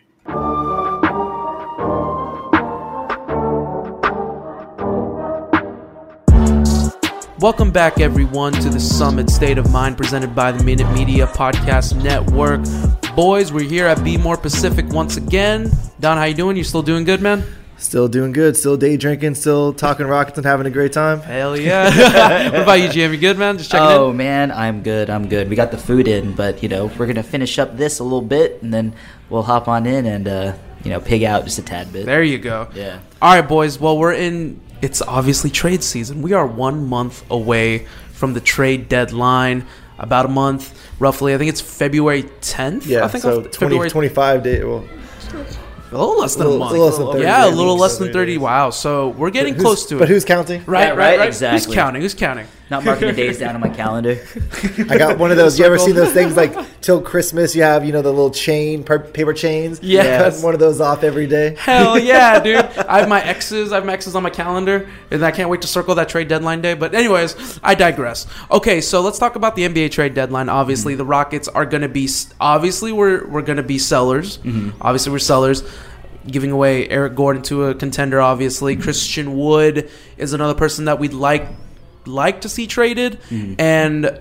You know, let's talk about that right now. Cam Reddish is currently off the board. Obviously, he went to New York, so that's someone that everyone wanted. But the GM, I know you had some scenarios for us. Uh, let us know who the scenarios are from, and uh, I'm gonna I'll leave it to you now. Go ahead and uh, kind of lead this. Yeah, so we got. Um, I don't know if anyone saw um, on Space City Scoop, but our friend Nevin posted a few days ago of three trades that were more realistic in the sense of what we could receive for Christian Wood. And so I'm just going to hop on those, and I'm curious to know which one of those three would be your favorite trade to go with. Okay, Mhm. so the first trade I'm going to go with is with the Charlotte Hornets, where obviously the Hornets receive Christian Wood. Well, the Rockets uh, receive PJ Washington and Mason Plumlee. No picks. So that Just obviously for us guys, it'd be a little sketch considering what we believe Wood is worth. Okay, and then the second deal would be with the Toronto Raptors, where it would be Christian Wood and DJ Augustin going to Toronto for Goran Dragic, a top 10 protected 2022 first round pick, and a 2023 second. Okay? Mhm. And then the third deal would be with dun dun dun the Milwaukee Bucks. Whoa. What? Trying to help I out the defending champs? I know, right? Right? Um, where Wood would go there, and the Rockets would receive Brook Lopez, a second rounder, and their next conveyable first round pick, which to be honest, I don't remember. I think it might be 2024, but I'm Mm. not certain on that. Um, Yeah, yeah. But yeah, so those are the three deals of that we want to hop on and see. Uh, let's start with with you, Kamish. What is the the deal that you believe would be favored in your regards of what what the Um, Rockets are trying to accomplish? I think for me, with what the Rockets would try to accomplish would obviously be to stockpile more picks, which is would would make my pick a little against the grain. Mm-hmm. But I like the idea of PJ Washington. I like what he brings to the table. Mm-hmm. Uh, good, strong power forward. Of course, my pipe dream on the Charlotte Hornets is Miles Bridges. I would love Miles Bridges. I think he's Oh, just the perfect three slash four that would fit like like a hand of glove into this lineup. Mm-hmm. Um, he'd pair so well with Jalen Green, um, especially since he's like almost like teetering on vet status at this point. He's like in the fourth year of his of his career, but he's to be a restricted free yeah. But in year. regards to PJ Washington, I like the deal. Um, Christian Wood's value obviously went down; it plummeted because of him refusing to go in the second half. It's a tough sell to get these teams to try to buy in. So I like the fact that Christian Wood's playing really, really well. But you know my opinion of Christian Wood. I've said it to you a thousand times. And, Mm-hmm. and Don, I'm telling you now, he is definitely a stat stuffer. But at the end of the day, he just doesn't play winning basketball. So in terms of trading him to a playoff team like, or a fringe playoff team like Charlotte, who's trying to make the, it seems like they're trying to make the playoffs this year. Um, I don't know if they would take him. I think they would, but if you're talking about like a team that could trade for him, like you know, throw the, the Warriors deal that was always on the table, I don't think a Warriors team would go after him. But No. for me, if, if we're talking about the three playoff teams, I would go with the PJ Washington deal. I like what he brings to the table. I like what how he would help uh, uh, facilitate defensive wise on this team. I'm all about just trying to get that defensive anchor to try to get him to try to you know lead the team defensively so that way they can continue to get better. I thought Daniel Theis a thousand times we need a defensive anchor. I think um Jae'Sean Tate can only do so much on the defensive end. You need another defensive anchor that can help carry and pj washington definitely gives you that. So i would love to have him on the team personally. The lack of picks is what gets me. But at the end of the day i think it's actually pretty realistic considering that christian woods I I think that his trade value. I mean, it's slowly kind of going up again. He had a great Yeah. game in limited minutes. He only played like 28 minutes last uh, last night. Mm-hmm. But for me, I think that that's a pretty realistic trade for the most part. No picks attached, and we just get uh, another another good prospect and let that player kind of grow along with Jalen Green and Alperen Şengün and seeing what we got from there. And Yeah. I have no problem with the deal, but. I understand the other side of the coin. People want picks. You want to continue to stockpile the picks so that way you can either draft the next great player or you use those combined picks and you get the next star that's uh, available, the next the next unhinged star that wants to get traded. Because we know the players union has so much power now in today's NBA. yeah, yeah. But okay, but I digress. But yeah, so for me it's the Charlotte deal, but uh, I know that um, Don definitely has an opinion on that too. Oh So yeah, let's let's let's let's get out to Don and see what you got. So, I definitely agree with your initial point of the thing that you're really interested in getting back in some of these trades are, are draft picks. Yeah. I think the Rockets, where they are in their timeline, that 2023 2024 season is when we start owing Oklahoma City our pick again. Yep. So there is kind of a a, a threshold there, a you know a bottleneck of you want to start trying to be good around that time, and you know mm-hmm. PJ Washington would help us start to be good around that time. Um, but for me, I think PJ Washington is a good player. I think you could get someone who is around that same asset level with other assets kind of down the line. I don't think it's it's a situation where you know someone with that level of production output is unattainable down the line. So for me, of course, yeah. Um, you know, from from what I what I gathered on that Milwaukee trade, the pick would be unprotected. Mhm. Um, Yep. Having an unprotected pick, it just always gives you that you know fraction of a chance more that that pick can just really hit. So for the the Raptors trade that was outlined, that pick is top ten protected. You know the Raptors trajectory may be wherever it goes during that time, but Mhm. you don't have that small chance that that pick is unprotected. And another thing that's important with unprotected picks is it makes them easier when you're doing some sort of consolidation or, or stair stepping type of move. You say, hey, you know, we're going to give you uh, the Brooklyn pick and the unprotected Milwaukee pick, and that unprotected just it just sets something off in the GM's mind because again, you know, there's there's always the the refrain people will go to of. You know, the pick could be anything. It could even be X player, right? But, you know, GMs see that and they're thinking, you know, let's say Giannis gets hurt and Jrue Holiday gets hurt, or whatever the case may be. Look at look at Portland this year. CJ McCollum missed a ton of time. Dame is going to miss potentially the rest of the season. And so, if a team has their pick, or, or the Clippers, an even better Yep. example. Same oh. for OKC because Yeah. PG is potentially out for the year. Yeah, so that pick may be a lot higher than a lot of people thought when that trade was made. So, getting Brook Lopez back, I think that's a good fit with Şengün in the near term. Getting that unprotected pick, a lot of value there. I think sending Christian Wood to that team, um, just in terms of for Christian Wood, right? Milwaukee has is a team that really is long, you know, Greek freak. They're freaky. They have a lot of length. I think Christian Wood does fit in there because Yeah. he doesn't have to do a lot of rim protection or he doesn't have to do a lot of point of attack defense. He can kind of just skate by, not being really defensively engaged because Giannis is going to clean up everything or Jrue Holiday is going to clean up everything. So I think for Christian Wood personally, I think that's probably the best fit. And Yeah, again, for going sure. going to the reigning NBA champions, it's probably going to be a pretty good Doesn't fit if hurt. you can get Yeah. Yeah, for sure. But you know, for me, that's what I like in that package is you know getting an unprotected pick, getting Brook Lopez. I, of the people that are on the team right now that are vets, Christian Wood, I would say after the incident we had last week, or maybe even two weeks ago now, not an A plus in the leadership column. Mhm. Um, DJ Augustin, I haven't heard anything bad about G- DJ Augustin to this point. Daniel Theis, you know, a guy that's going to come in and, and do his role, but never really someone that was, you know, a premier player in the league. Never was. Um, Mm, yeah. You know, Brook Lopez, not necessarily super premier. I think he was more of a featured role when he was on those teams in Brooklyn. Um, Yep. But Mhm. you know, that's a guy that could come in, you know, be a, a positive locker room influence, and you know that's what this team needs, right? You guys are just going to come in, do their job, not rock the boat. You know, hopefully get KPJ and uh, Jalen Green pointers on like, hey, look, you know, Christian Wood is someone that also trained with Giannis the year he was in Milwaukee, but you have uh, how, how do they explain it when when Ariza was here? Championship experience. Yeah, no, you can't replace that. Glue yeah, guys. Brook Lopez comes Yeah. in with the championship experience. He is Yep. someone that has made a big development as a shooter.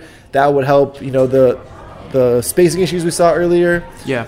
So that's my preference out of these trades, and I will say, I think just for me in terms of what we've heard, market timing wise, um, reporting wise, and stuff. I think a Charlotte trade is the most likely to actually happen. Yeah. Um, Yeah. But you know, again, for this exercise, we're picking the trade that we would like the best. So for me, I'm, I'm going to go with the Milwaukee trade. Well, I, you convinced me. I bought in. All right, let's go. Let's go. Get, bring, bring me the goofball Brook Lopez. I just want to see some wrestling moves. Are you are you a Disney fan? I'm a huge Dude, Disney he is Okay, a well, there big you go. There you go. Yeah, right there Dude. you go. Seamless fit. it's, it's obviously a seamless fit. I hope that one day I, we can, hopefully by that time, if we do acquire him, we can get big enough to I'm like, Brook, let's just F it. Let's just go to Disney. Let's go to Disney World, bro. yeah, that'd be a great time. right, right, right. Okay, GM, let me refer over to you now. You're the one that, you know, presented this Yeah. topic, but I want to ask you now, which, which one would you prefer? Oh man, see, I'm torn. Actually, between both of y'all's deals, and I'll tell you why. Yesterday, the pa- actually the past couple of days, I've been watching a lot of PJ Washington highlights after picking up on this. Yeah, uh, yeah. On this article, and based on that, I liked what I saw. Like, I mean, he had a big game last month, Mhm. right? Um, he seems like he would fit in so well with us. He's six seven, little undersized, but he can play the five. His defensive awareness, I would say, he looks a bit better than Christian Wood. I hate to say that's not saying much, but I mean, he's he's he's looked a little better. But uh, PJ has been he what I've seen, he's putting in the effort.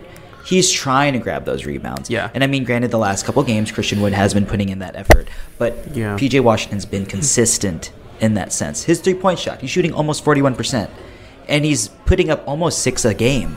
That's okay, wild. think about that, right? Yeah, yeah. So, I mean, that's to me, that's like, oh, wow, okay, he's hitting it at a high clip. We could definitely use that, and it'll help space the floor a bit more in regards to the whole picture.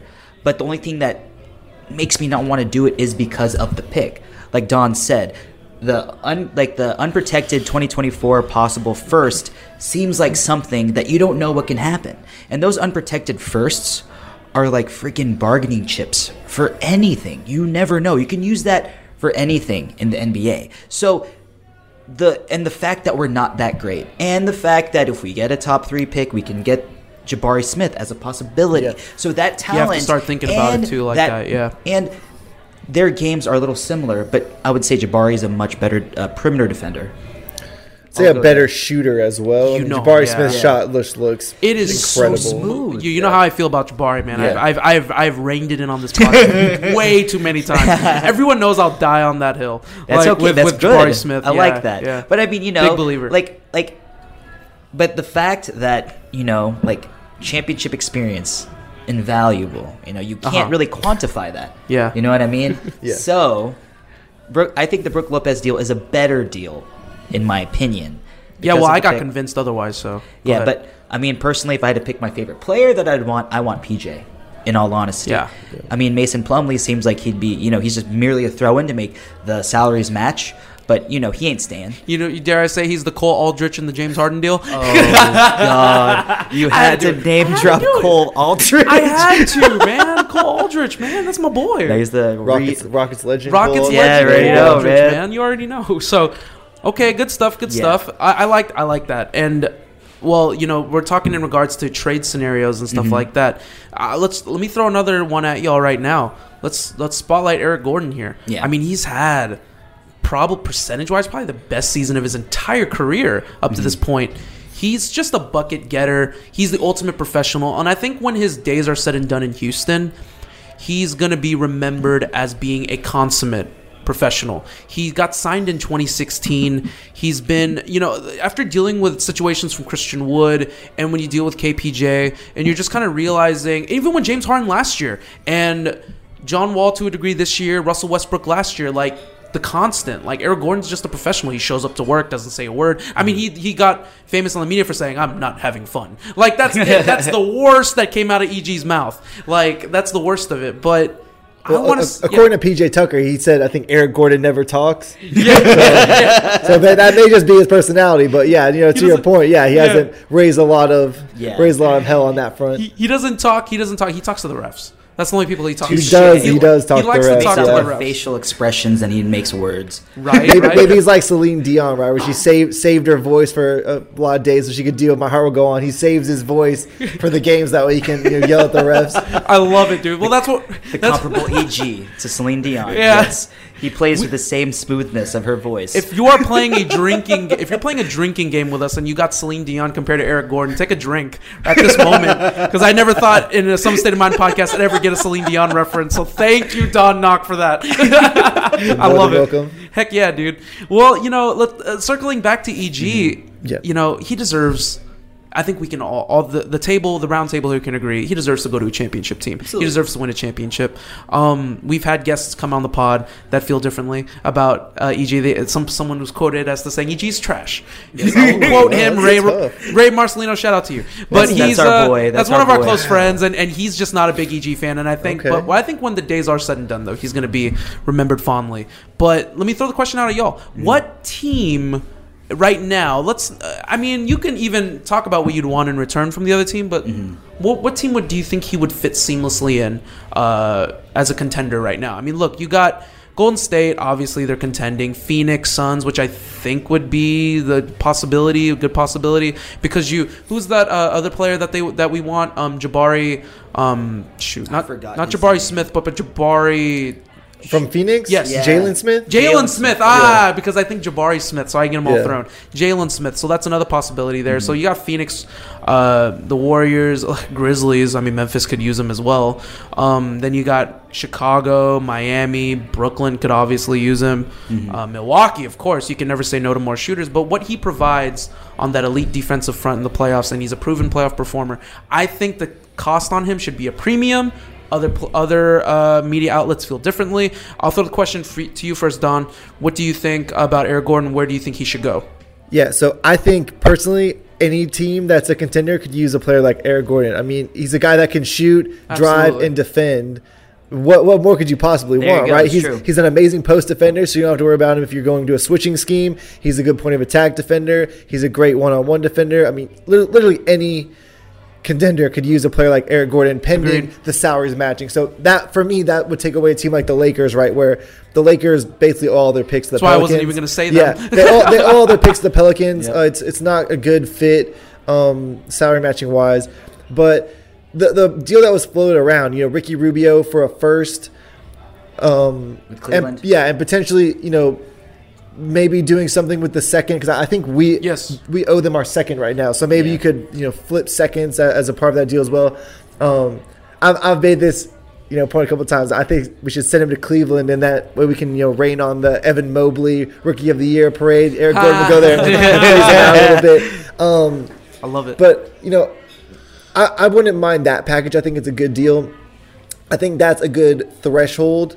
If you're if you can get something better than that, then by all means do so. I would not like to see a deal coming in worse than that because we've already seen that float out. Just from a, a sentimental standpoint of where I would like to go, or where I would like Eric Gordon to go to see him really compete for a championship, it would be Phoenix. Um, I think Eric Gordon got a short end of that stick with the the Harden Paul dynamic. You know, he really wasn't. From what we've heard, he wasn't really involved in that fallout. Nope. And I think seeing Eric Gordon on that team again, it would be a good fit. Eric Gordon could fit with any contender, and it would. I don't think Brooklyn is going to be able to make the salaries match going No. that direction either. So No. for me, I, I think I would like to see him reunite with Chris Paul and, and, you know make a title run over there in Phoenix. Yeah. Absolutely. GM, what about you? Where would you like to see Eric No, I got go? the same sentiment. You know, I've said this on previous uh, episodes that I believe that Eric Gordon is someone that I would want to see in Phoenix. In Fantasyland, of course, I want to see him in Golden State to see him with Steph Curry and Dude, Klay. no, don't even That'd start, be bro. ridiculous. You know, with That's a- Dre, that's a Draymond at the championship. Floor. want, With I the want, defense? I want nothing but pain and suffering to all Warriors. fans. So I'm not going to co-sign that. I respect that, They, they, you know? they ruined, you know, some, some prime years of my life with all Oh, the dude, unfortunate man. winning they did. I got Grays, man. I, I developed Yeah. Grays because of Golden State. Yeah, but I mean, you know, I like. I I like that other package that people were floating with, you know, the Saric, uh, Jalen Smith deal with a potential first. I mean, that's something that we could take on. Saric, obviously, tore, was it towards ACL or Achilles? Yeah. I don't remember last year. Um, yeah, yeah, yeah. So he's still returning. That's that. okay. Like, I'm okay with that. You know what I mean? We got a, a, a, a, uh, what is it? Uh, Jalen is in his second or third year. Jalen Jalen Smith? is just the second year, right? I think Is it's it the second. Second year, yeah. yes. So I'm gonna he'd be in his second year, right? So I mean, he's someone young and someone that come in. He doesn't have to make an immediate impact, but he's there. He'd probably fit in. I would Uh-huh. say, and it puts Eric Gordon in a position and on a team where he can actually help a team win a championship. I mean, can you imagine? You know, him with Chris Paul and Devin Booker. Mm-hmm. Man, I'm just like thinking about that. I was like, wow, Eric Gordon would have a ball. Yeah, The gravity that those guys possess. I want Jalen Smith just because of the fact that he wears goggles. like, can I? I just, I just want my, My I boy want my Horace Grant Grant. I want my Horace Grant 2.0. That's that's all Papa wants. If you can Nah, give man, me a, that's, that's Jeremy. That's my boy Jeremy. You know. oh God. But you know, oh yeah. like um, outside of that, man, honestly, I mean, I wouldn't mind seeing him in Milwaukee.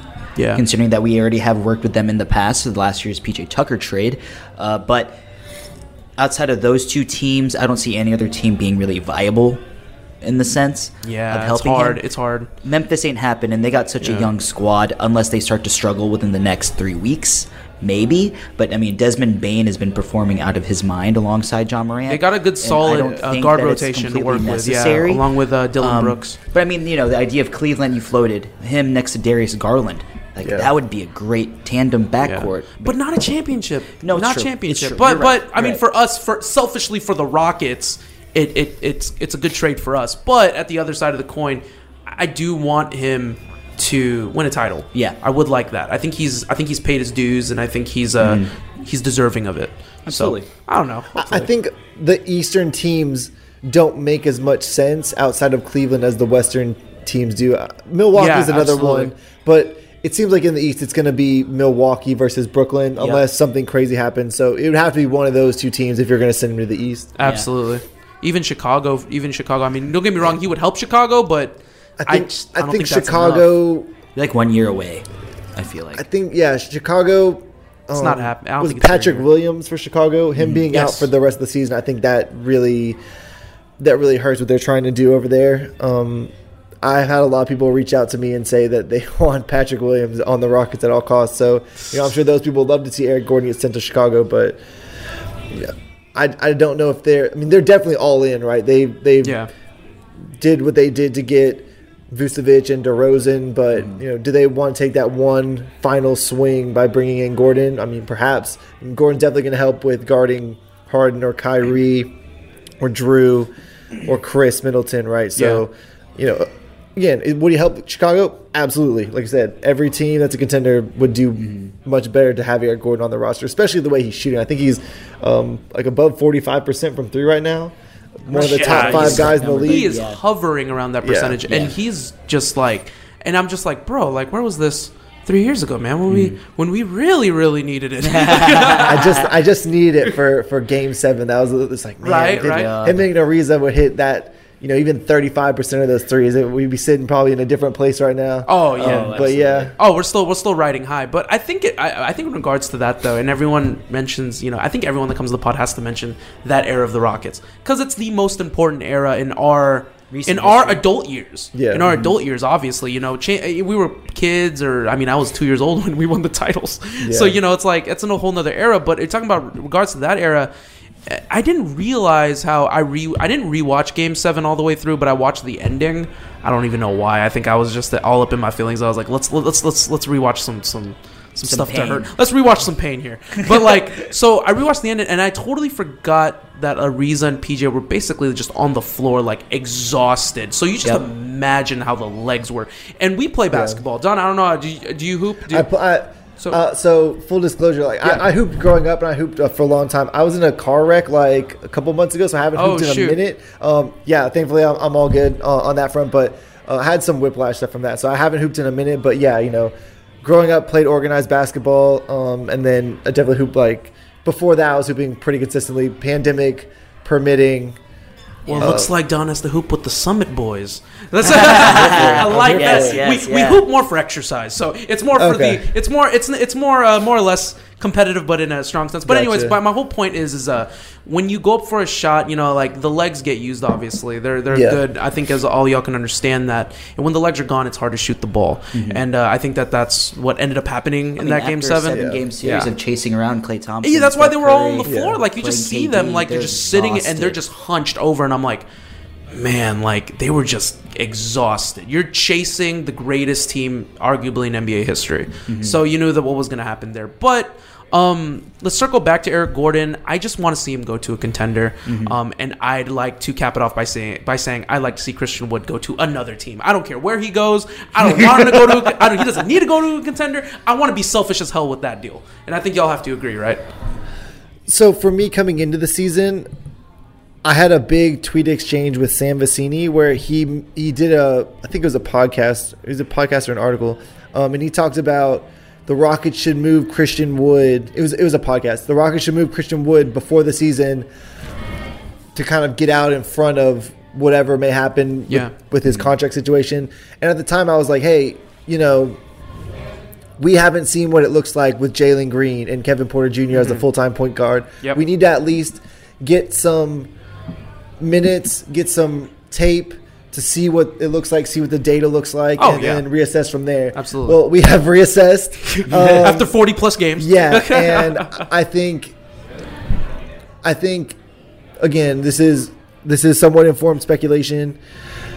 I think the best time to move him would be, you know, this upcoming trade deadline. I think his his value is the highest right now versus on an expiring.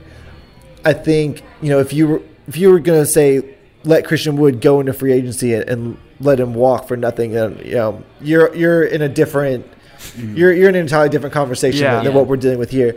But I, I think from that standpoint, this is the prime time to move him. I think from the standpoint of Christian Wood, from what the reports we've heard from Alykhan, from Jackson, from uh, some other people, he is someone that's looked at as a leader in the locker room. And I think the Christian Wood era of leadership is not one that has been going very successfully. Um, just in terms of even the on-court product, right? It, he's not someone that's really accountable defensively. We've seen a lot of like sliding from him defensively. Yes, yes. Uh, his rim protection looked better last year than it did this year. Yep. And you know, you had the incident where, you know, he refused to go back in the game, and you know, with the KPJ stuff, they kind of the organization tried to wash it under the rug.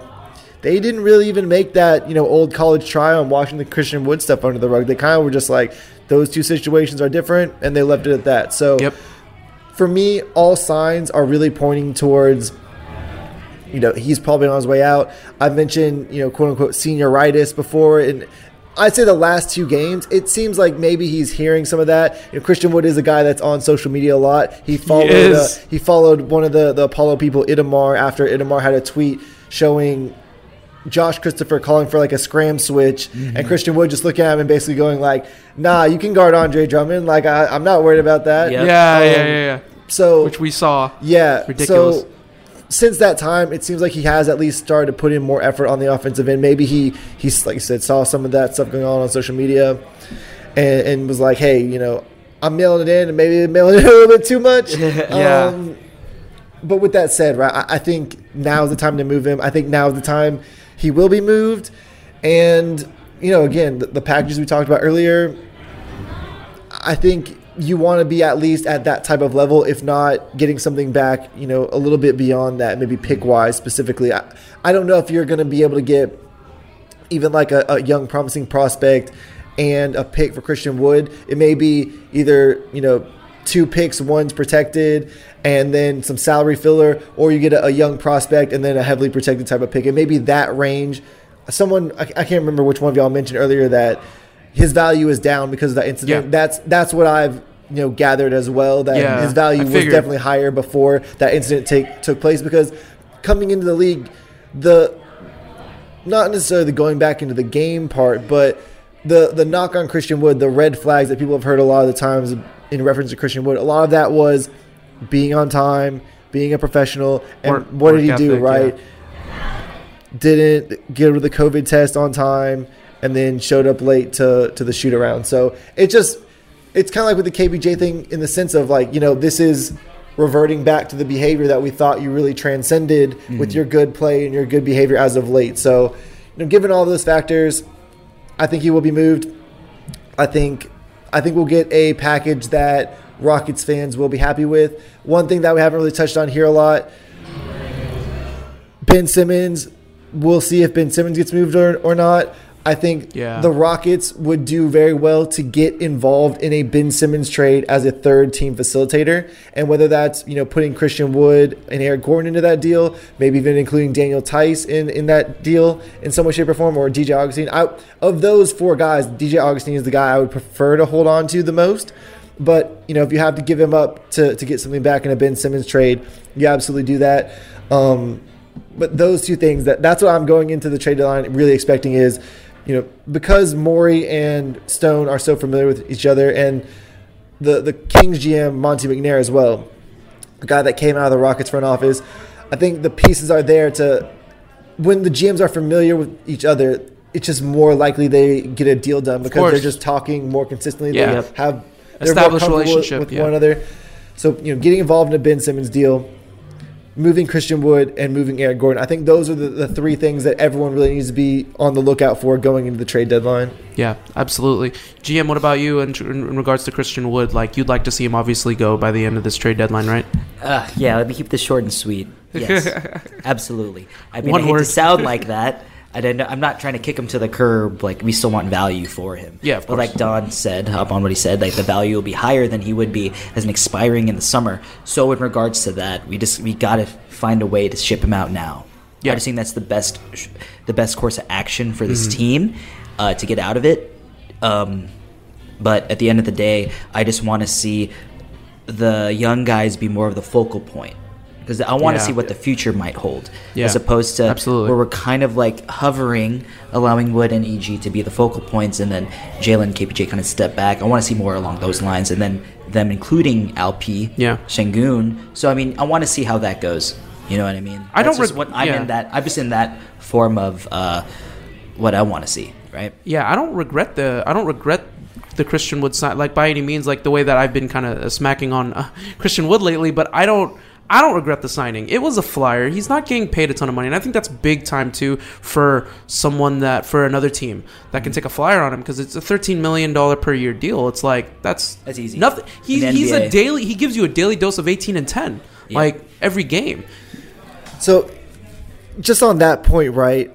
I think Christian Wood, as the franchise leader, most the the player that the defense is focused on stopping the most, is something that we've seen isn't necessarily going to work out. No, If not as the number one. Yeah. Yeah. If you send him to a team where his role looks like it did when James Harden was here for those, you know, three or four games, and I'm just getting spoon fed dunk after dunk after dunk. Yeah. I think, you know, not that Rockets fans are going to be like, wow, where was this Christian Wood? But they're going to be like, well, then, yeah, that, that's really what's going to be. It's like, you know, where was this Christian Wood? But I think when that happens, you have to keep in mind that the guards that we have just weren't capable, put in the position to, you know, whatever the case may be, of Yeah. dealing with Christian Wood as that type of linking player, the same Mhm. way that you know if he goes to Charlotte, a LaMelo will be right. LaMelo, Yeah, amazing lob passer, and I'm sure you'll have Christian Wood put in amazing Well, he's a succeed, beta. so. He's a he's a beta. Like he's just not an alpha, and and that's nothing against him. Like it's nothing against him too. He needs to be, in my opinion, not a second option. Maybe not even a second option. Maybe the third option on on a on a good team. But when you're an alpha, when you're kind of stepping into that point, we're letting him be the number one guy. This is his first full year of being the number one guy. We can kind of see that it's not it's not really working. So in regards to that, in regards to what you're saying too, I want to see him get shipped out by this year too, because at the end of the day, one more year left on his deal. When it, if we fast forwarded this time next year in the trade deadline, who's gonna want him? Maybe maybe a contender is gonna. I mean, contender's most likely gonna want him, but at the same time, like we don't know what his value is gonna be Yeah, at that point, yeah. and it's obviously gonna be worse at that uh, later on than it is now. I think the best deal is to get is to get it done now. So we'll see what happens, boys, and uh, you know we'll see what happens from there. But uh, let's go ahead and end this podcast here. Let's go ahead and go home here on the pod. Don, you're the freaking man, dude. Thank you for coming on one, you know, coming on the pod one time for us. And uh, we really appreciate it. The GM, myself, you know, we're, we're all, and you working with uh, Apollo and whatnot, and you being, you know, the Launchpad podcast. And, you know, we just love it, the Houston community, and we love that we were able to link up. But um, let me roll out the red carpet for you now. Is there anything that you want to plug, anything that you want to say, anything that you want to uh, say in regards to anything?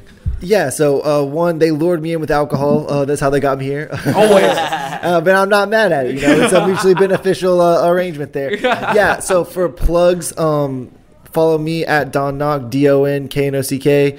Um, you can also follow me on the Air app if any of y'all are on there. Same name. Uh, we do kind of like we talked about earlier. We do Twitter Spaces after every, well, not after every game. We do one weekday, one weekend. We get a lot of people in there that love to you know talk Rockets. So if you like to talk Rockets and you want to you know have a platform that you may not have now, definitely drop by for those.